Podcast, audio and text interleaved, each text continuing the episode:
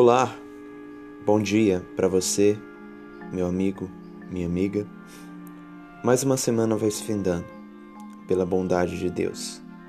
E eu quero, como de costume, deixar aqui um texto, dois versículos para a meditação da sua vida.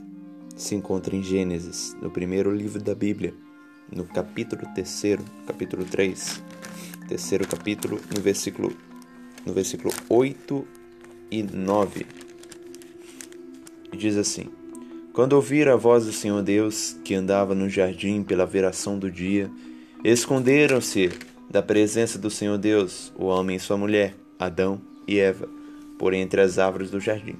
E chamou o Senhor Deus ao homem e lhe perguntou: Onde estás?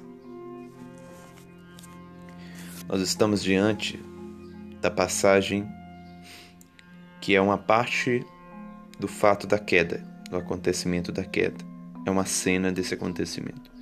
Através do relato da queda, nós observamos de onde provém as raízes de nosso pecado. Como entrou o pecado no mundo e por ele a morte, como diz em Romanos 5.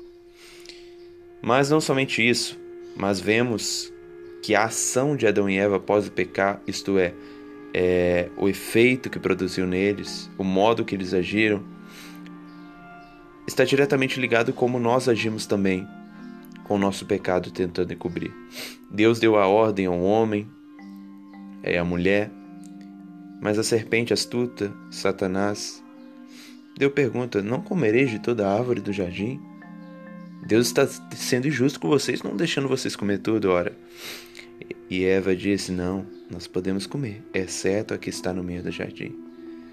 Mas a serpente jogou mentiras, colocou dúvidas, e Eva comeu e deu o fruto também a Adão.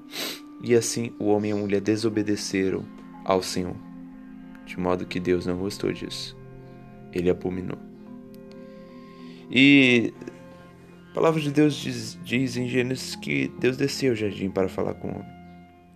E depois de pecar, desse casal pecar, a voz de Deus, que antes era para alegrar agora vem como um tormento para o casal.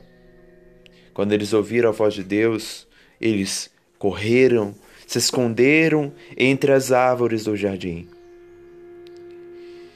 Eles se esconderam por causa da culpa. Eles se sentiram culpados, por isso fugiram de Deus. Nós desobedecemos a Ele. Vamos fugir, vamos se esconder.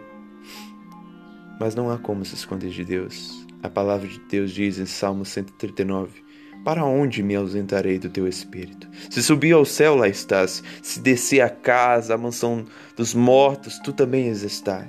Para onde me ausentarei? Não é possível fugir da presença de Deus, mas o homem consegue fugir de um relacionamento com Ele. E aqui foi o que Adão e Eva tentaram fazer: fugir do relacionamento, por causa do pecado, fugir da, da, da comunhão com Deus.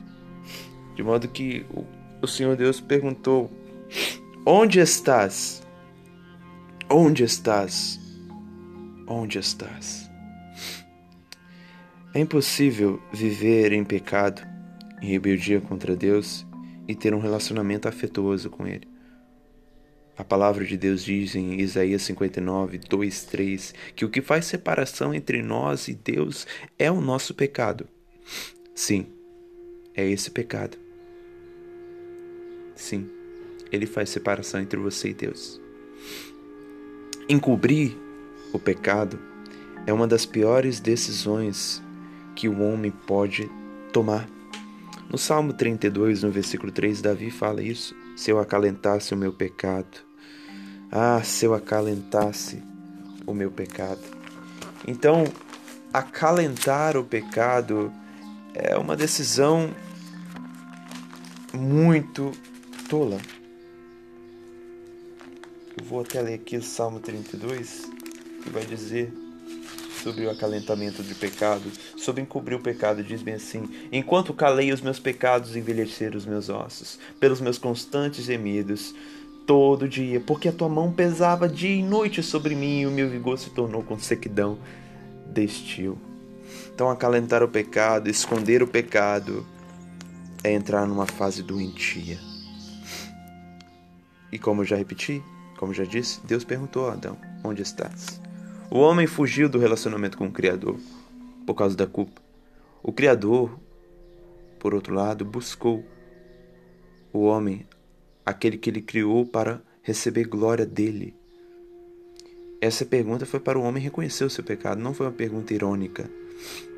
Deus sabia onde o homem estava, mas ele, através dessa pergunta, queria fazer com que o homem reconhecesse o motivo pelo qual ele fugiu, que é o pecado. E essa pergunta percorre toda a história humana. Interessante que o texto diz que Deus desceu pela viração do dia. E pela viração do dia hoje, muitas pessoas passam por momentos de culpas. Sim, no entardecer do dia é comum que uma angústia nos tome o coração, uma tristeza, um vazio. Isso não é por acaso. Foi o momento que a culpa entrou no mundo.